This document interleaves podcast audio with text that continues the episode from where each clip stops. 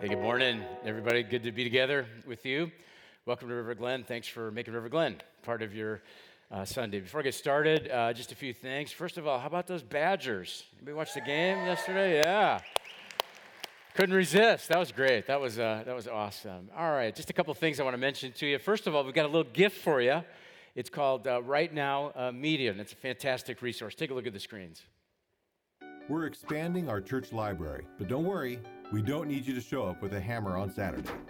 We've gone digital. Now, everyone in our church can access a ton of great biblical teaching on video, anytime, anywhere. We know that spiritual questions don't just come up on Sunday. Any day of the week, we might face issues about our marriage, or parenting, or finances, and we're always looking for ways to deepen our understanding of prayer, of missions, or of discipleship. That's why we've given you instant access to great biblical teaching videos for all ages. Stuff for kids, like What's in the Bible from VeggieTales creator Phil Vischer, and Paws and Tales from Chuck Swindoll. Youth resources from teachers like Eric Mason and Francis Chan. Marriage and parenting videos from Gary Thomas and Chip Ingram. And biblical teaching on a wide variety of topics from Tim Keller, Matt Chandler, Max Lucado, Dave Ramsey, Andy Stanley, Margaret Feinberg, Louis Giglio, and many more. It's a great way to supplement your daily devotional time, to find quality materials for family worship, prep for leading or teaching your group. Watch Bible studies with your small group, and if someone misses a meeting, they don't have to fall behind. They can easily catch up on their own. Some groups may even have their members watch the video before the meeting, leaving more time for discussion when everyone is gathered. By making this library of great biblical teaching available to you when and where you need it, this is just one more way we hope we can support and equip you on your journey of faith.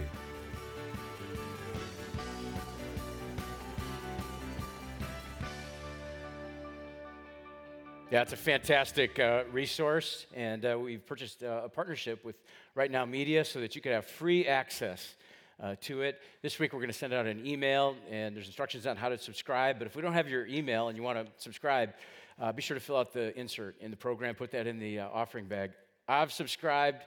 Um, I'm in a group, and we're using materials from Right Now Media, and it's free, fantastic resource, and I think you're really going to want to uh, check that out. Second, uh, would you go ahead and pull out this card? It says you asked for it. It's in the chair back in front of you. We're going to be doing a series in June based on questions that you submit. If you could ask God any question, what would you ask Him? Or if you could have any question addressed from the Bible, you know, what questions what would you like to have addressed? Fill that out, put it in the offering bag uh, later on. We appreciate your help uh, putting that series together. All right, question for you.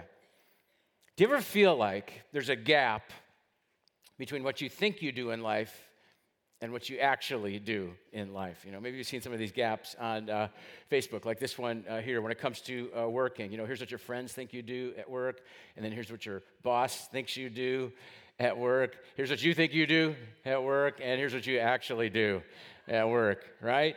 And those of you that are parents of toddlers, here's what the people on the airplane think toddlers uh, do. Here's what grandparents think toddlers do. Here's what I think toddlers do and here's what toddlers actually uh, do. One more, and this one's for me, uh, the pastor. Here's what most people think pastors do. Here's what many of you think pastors do. Here's what I think pastors do.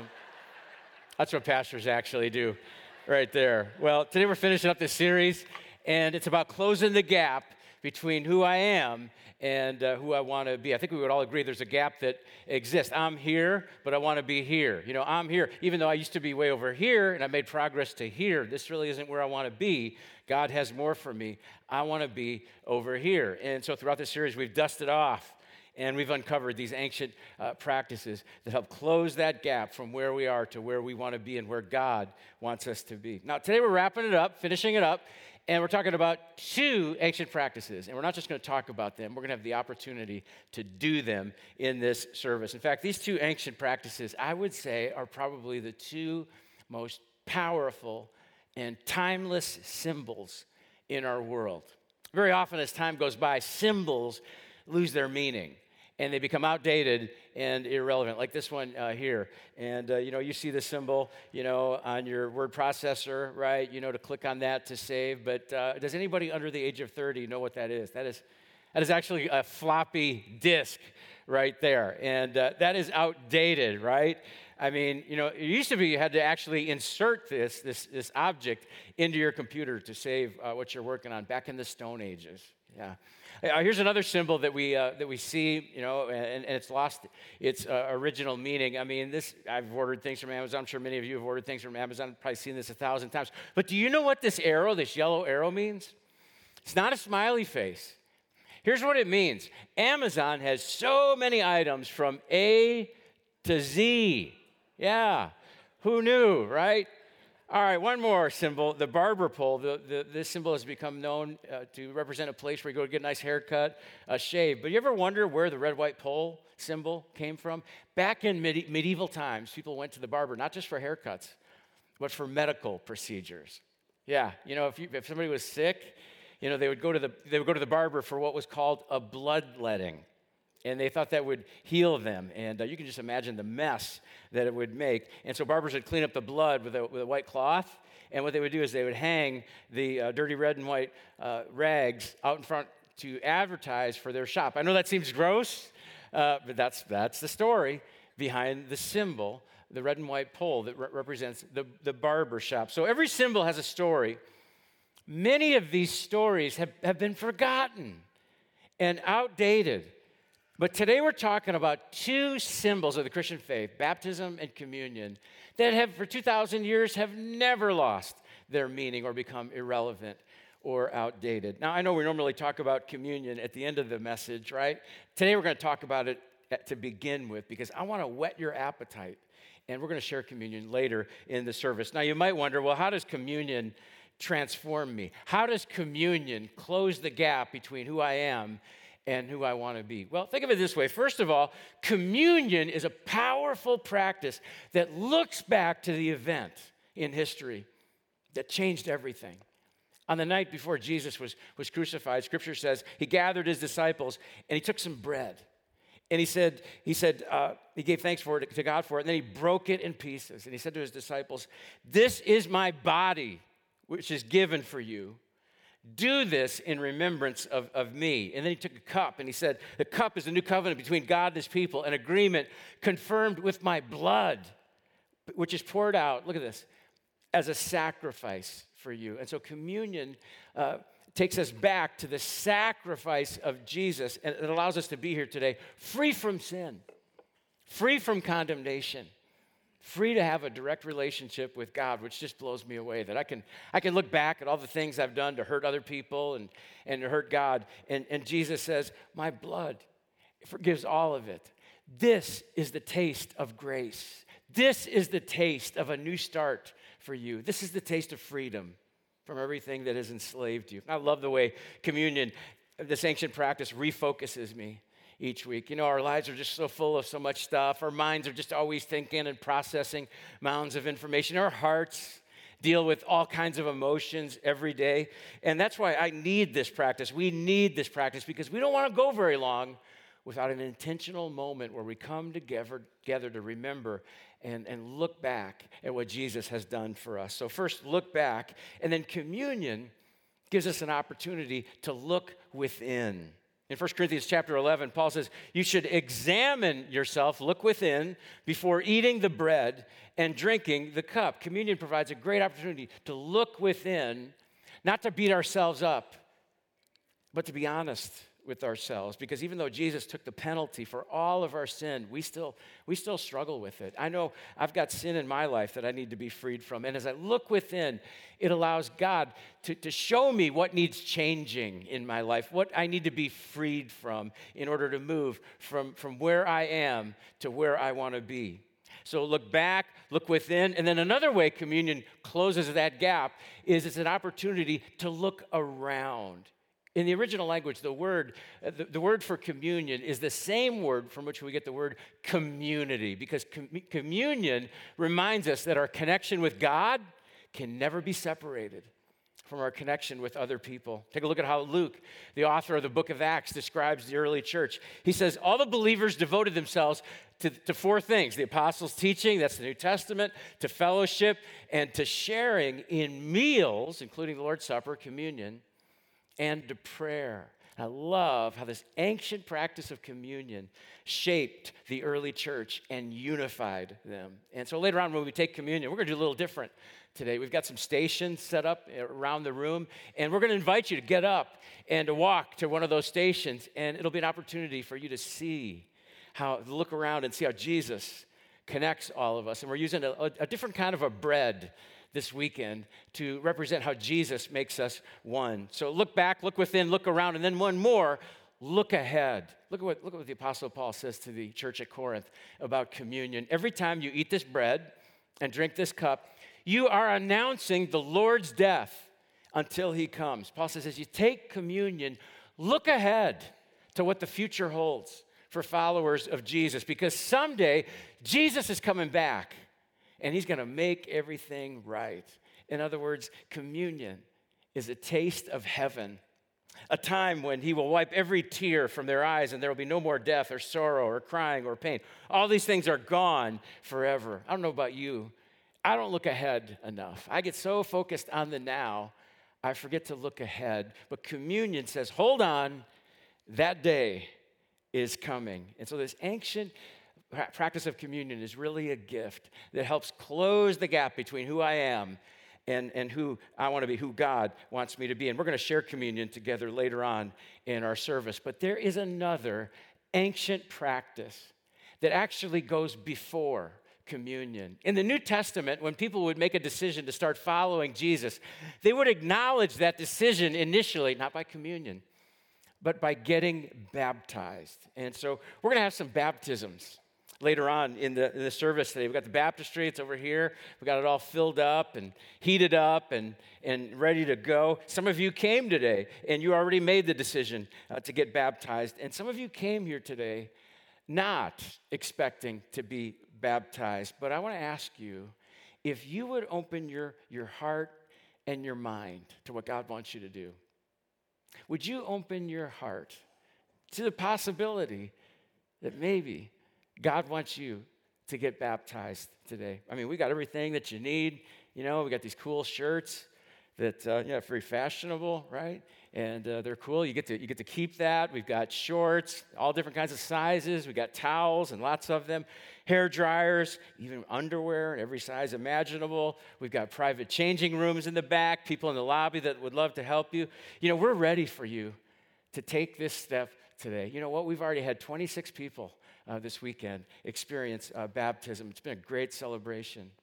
Now, I know as soon as I say baptism, I know what some of you are thinking. Okay, you know, this part of Ben's message isn't really for me because I've already been baptized. But hold on, okay? Not so fast. This part of the message is actually for two groups of people. The first group is those of you who have not yet been baptized.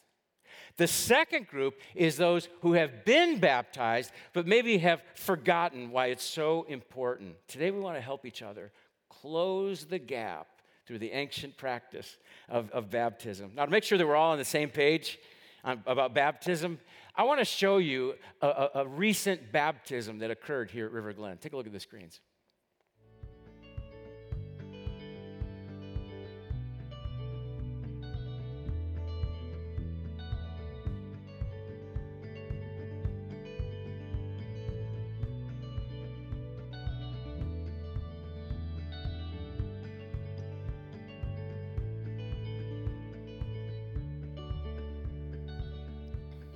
Baptism paints a very powerful picture, doesn't it?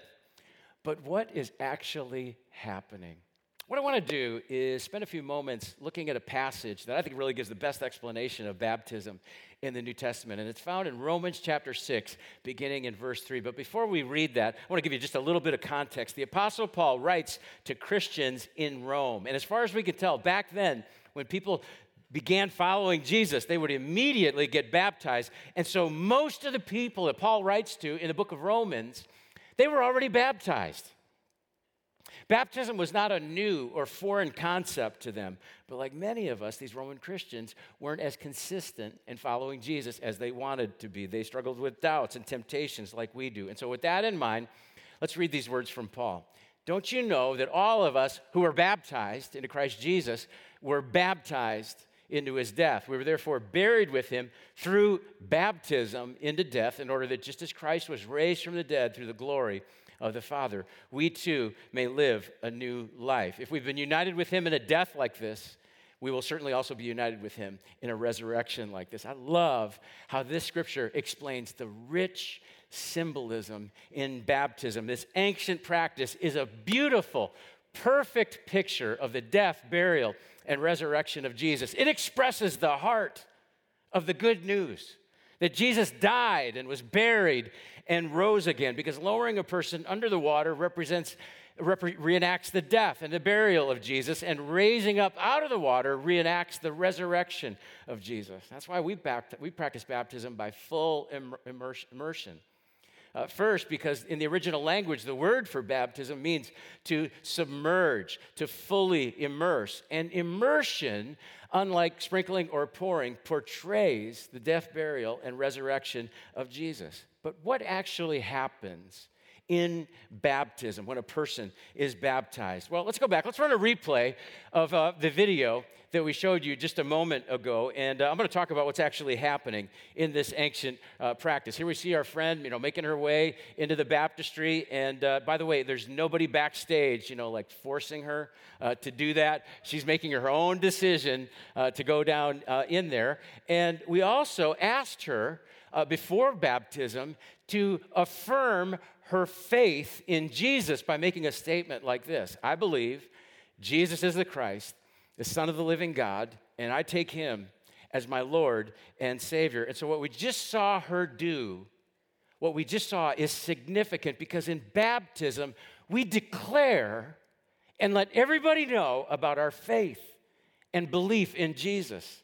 Kind of like a, a, a, man and a woman standing before uh, God and family and friends in, in, in, a wedding ceremony, declaring their commitment to each other. In baptism, people stand before family and friends to declare their belief and their commitment to Jesus. Jesus himself said, Whoever believes and is baptized will be saved. And what I want you to notice here is how belief or faith goes hand in hand with baptism. Somebody asked a very interesting question uh, to uh, Dear Abby about this aspect of uh, baptism. Maybe you've heard of Dear Abby. She's, uh, run, she runs a advice column that's syndicated in newspapers across the, the country. And uh, here's what somebody wrote Dear Abby, I'm happily married to a man with a strong religious upbringing.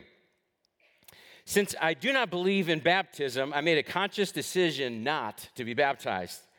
This has caused considerable concern for my husband's parents. A few weeks ago, as I entered my in law's home, I walked through the door and they surprised me by sprinkling holy water on me and mumbling a few words. Can you imagine this?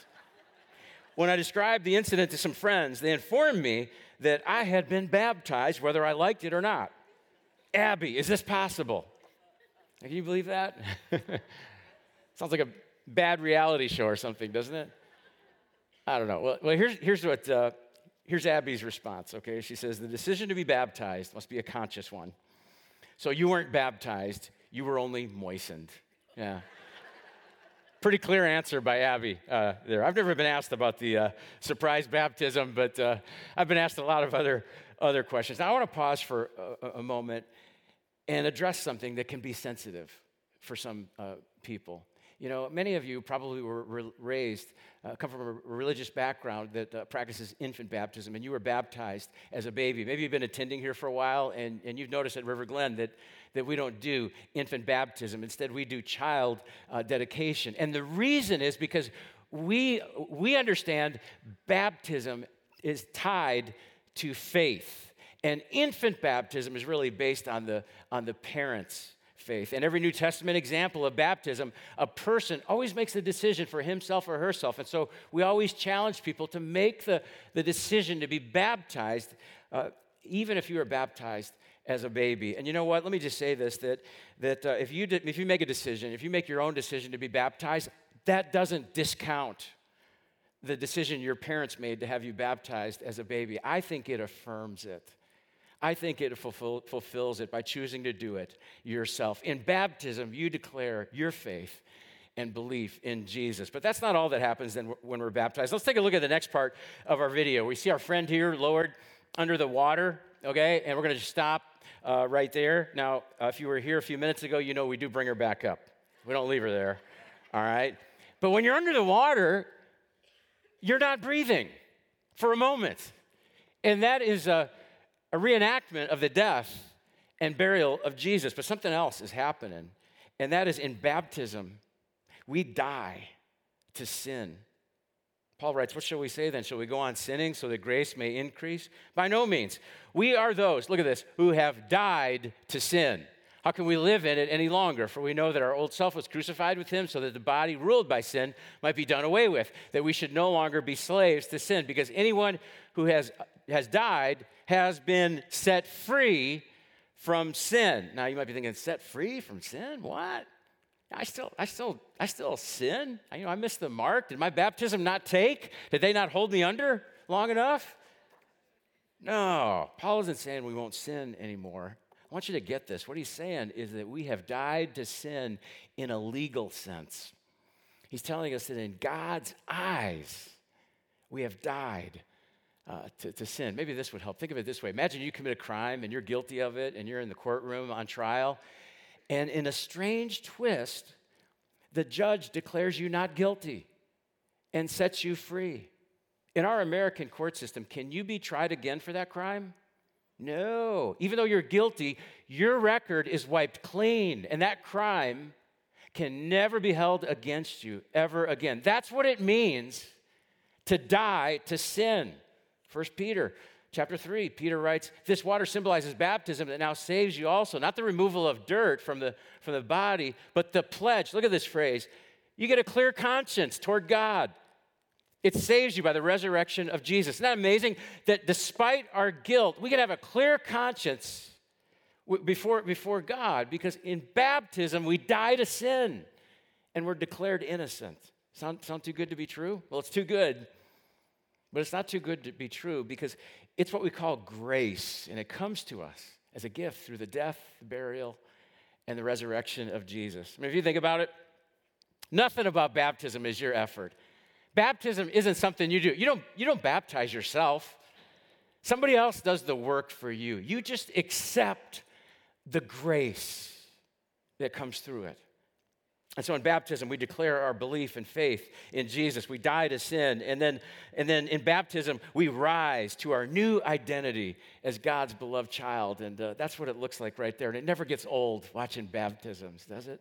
I mean, that kind of joy is just appropriate because being God's beloved child is a great reason to, to celebrate. One of my favorite stories of, of baptism in the Bible is the baptism of, of Jesus. I mean, if there was ever anybody who didn't need to be baptized, Jesus, right? I mean, he knew he's the Son of God, he's without sin, he's perfect, and he chose to be baptized. Doesn't, doesn't the fact that he chose baptism, doesn't that tell us this must be really important to God?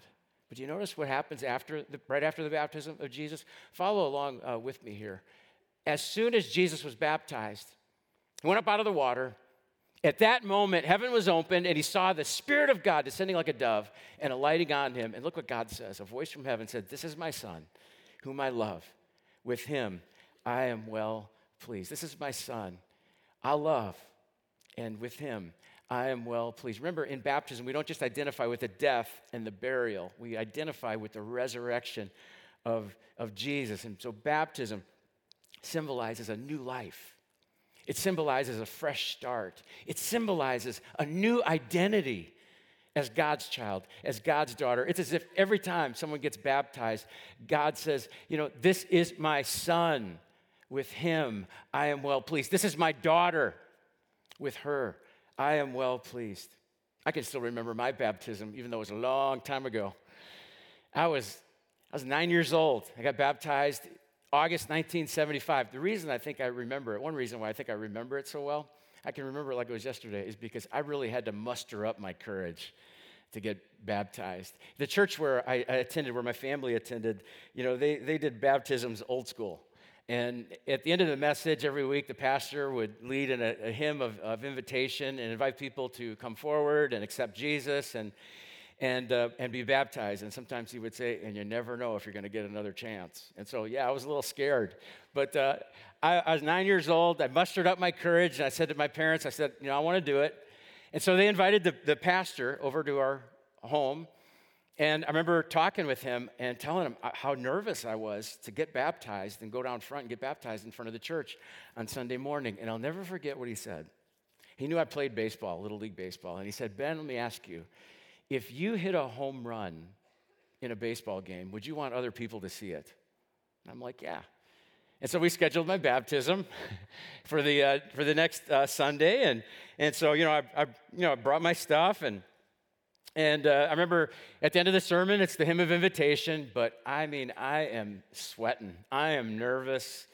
I'm getting cold feet. We're, we started singing the, the invitation song. Fortunately, I'm next to my dad, and he just gently gave me a little elbow, and I went, went down front, got baptized, and uh, so glad that I, I, I, did it. You know something? I was thinking about this this week that if, if, I, if, if it wasn't for my dad next to me, I might have chickened out on that, on that Sunday. You know, sometimes people want to do it and they're ready to do it, but they need a little encouragement, a little support, like I did. And uh, I'll never forget my baptism, one of the best days of my life. I've never once regretted making that decision because so much happens in baptism.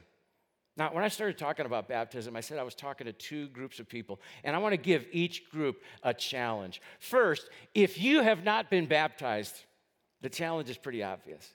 Let's do it. Be baptized today. Declare, choose to declare your faith in Jesus and follow his lead and reenact his death, his burial, and his resurrection. Maybe you recently came to a place where you want to follow Jesus. You're ready to take this step. Maybe you've followed Jesus for a long time, but you've never really understood the purpose or the meaning of, of baptism. Or maybe it's it's, it's a decision you've just been putting off or resisting for some reason that, that I don't even know. Whatever the reason, my question why wait any longer? Why put this off? Scripture says, What are you waiting for? Get up and be baptized. Look at this. Have your sins washed away by calling on the name of the Lord. You can take this step today. You know, in a few moments, you'll have the opportunity to make this decision and be baptized, and we're going to celebrate in this, in, in this service uh, with you. I also want to talk to another group of people here. My hunch is that some of us have gotten baptized, but we've forgotten what our baptism really means. I'm not saying that you necessarily need to be rebaptized, but like the Roman Christians, we need to reflect on our baptism over and over again in times of doubt and struggle. We need to remember the moment that we drove a stake in the ground and we made a decision and said, I'm giving my life to Jesus. And I wish we had some kind of physical reminder like a wedding ring to help us remember that commitment. Those of you that are married, you know, you've, you've got a wedding ring. Maybe you've been married five years, 10 years, maybe, maybe 50 years. You know, in those rare occasions when Marnie and I aren't experiencing marital bliss, I'm, I'm glad I can look down and see my uh, ring to represent the commitment that I made to her 29 years ago. And in the same way, we need to draw on the memory of our baptism to, re, to, to remind us of the commitment that we made to Jesus. I don't know, maybe you got a picture, maybe you got a video, maybe you got a t shirt of your, your baptism. But if you don't have something like that, I hope every time you see somebody get baptized, you're reminded of the greatest decision you ever made in your life to follow Jesus. Author Rachel Evans says In baptism, the Christian stands naked and unashamed before all these demons all these impulses and temptations, sins and failures, and says, I am a beloved child of God, and I renounce anything or anyone who says otherwise.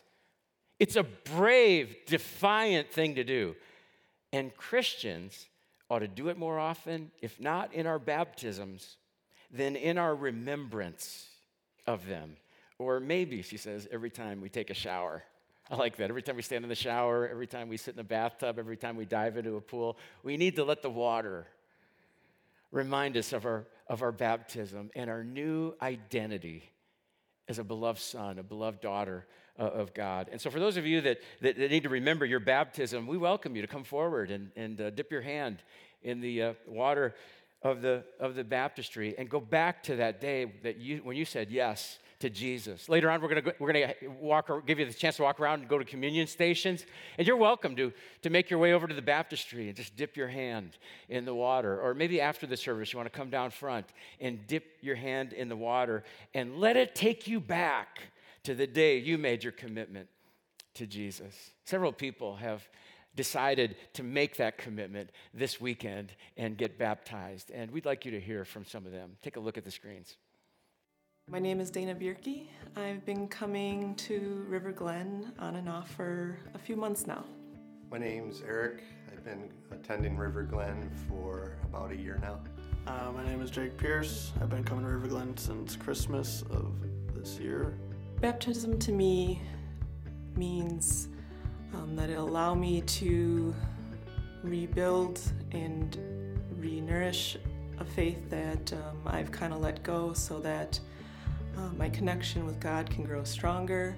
It's time to get baptized. You know, it's about time. You know, stop stop dipping my my toe in the water and go all in. I was baptized Catholic as a kid through my parents to be raised um, under the Lord, and now as an adult, um, getting back into my faith, I'd like to be baptized on my own. It was when I left for college that I realized that this um, minimalistic faith of mine um, really could not sustain me. So I came to the conclusion that um, change needed to be made um, and that I needed to work on um, regrowing my faith.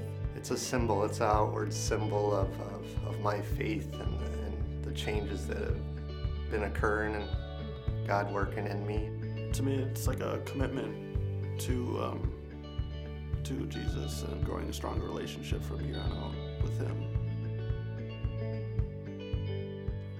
You know, I appreciate these three, not just making the decision to get baptized this weekend, but uh, opening up and uh, sharing with us what their, what their baptism means uh, to them. Let's, let's show our appreciation. Let's give them a hand for sharing um, with us. Those are great stories and uh, very uh, inspirational, and uh, maybe you want to join them and take this beautiful step of faith. You don't have to wait any longer. We're going to have baptism celebration in this service. We're ready for you. And uh, you just need to have the courage to step out. You can come as, a, as an individual uh, today. You can come as a couple or as a, as a family. Maybe some friends will come and, and, and support each other. You, you might think, you might say, well, what are other people going to think? You know, if I, if I do this, if I get in the baptistry, you know, this morning, I'll tell you what they'll think. They're thinking, you're making the best decision of your life. You're hitting a home run. And they're going to cheer and they're going to applaud just like the angels in heaven. And so here's what I want to ask us to do. I'd like to ask everybody, if you would, to please stand uh, with me. We're going to sing a song together in a moment. And so if you would, go ahead and stand up. And if you want to get baptized today, if you came planning to get baptized today, or maybe you just decided uh, to get baptized while we're, while we're singing this song, it's real simple. Just, just make your way to an aisle and head to the lobby. And uh, we've got a team of people there that would will greet you and, and help you uh, through, the, through the process. Before, before we sing the song, I want to invite everyone to repeat, if you believe these words, to repeat this statement with me. You ready? Repeat after me. I believe Jesus is the Christ, the Son of the living God, and I take him as my Lord and Savior. Let me ask you one more time. If you believe those words, you know, what are you waiting for? You know, go to the lobby, be baptized, wash away your sins, calling on the name of the Lord, embrace your new identity. Let's do this. Let me pray for us before we sing. God, we ask you to move in our hearts and, and move in our lives to help us take our next step following you. God, I know that there are people here who believe and have inwardly decided to follow Jesus, but have yet to submit to baptism. God, would you give them a nudge, give them that extra courage today through your Spirit? Move in their lives and help them take this important step to say yes to this command that Jesus gave to everyone who follows him. And we pray this in his name, in Jesus' name. Amen.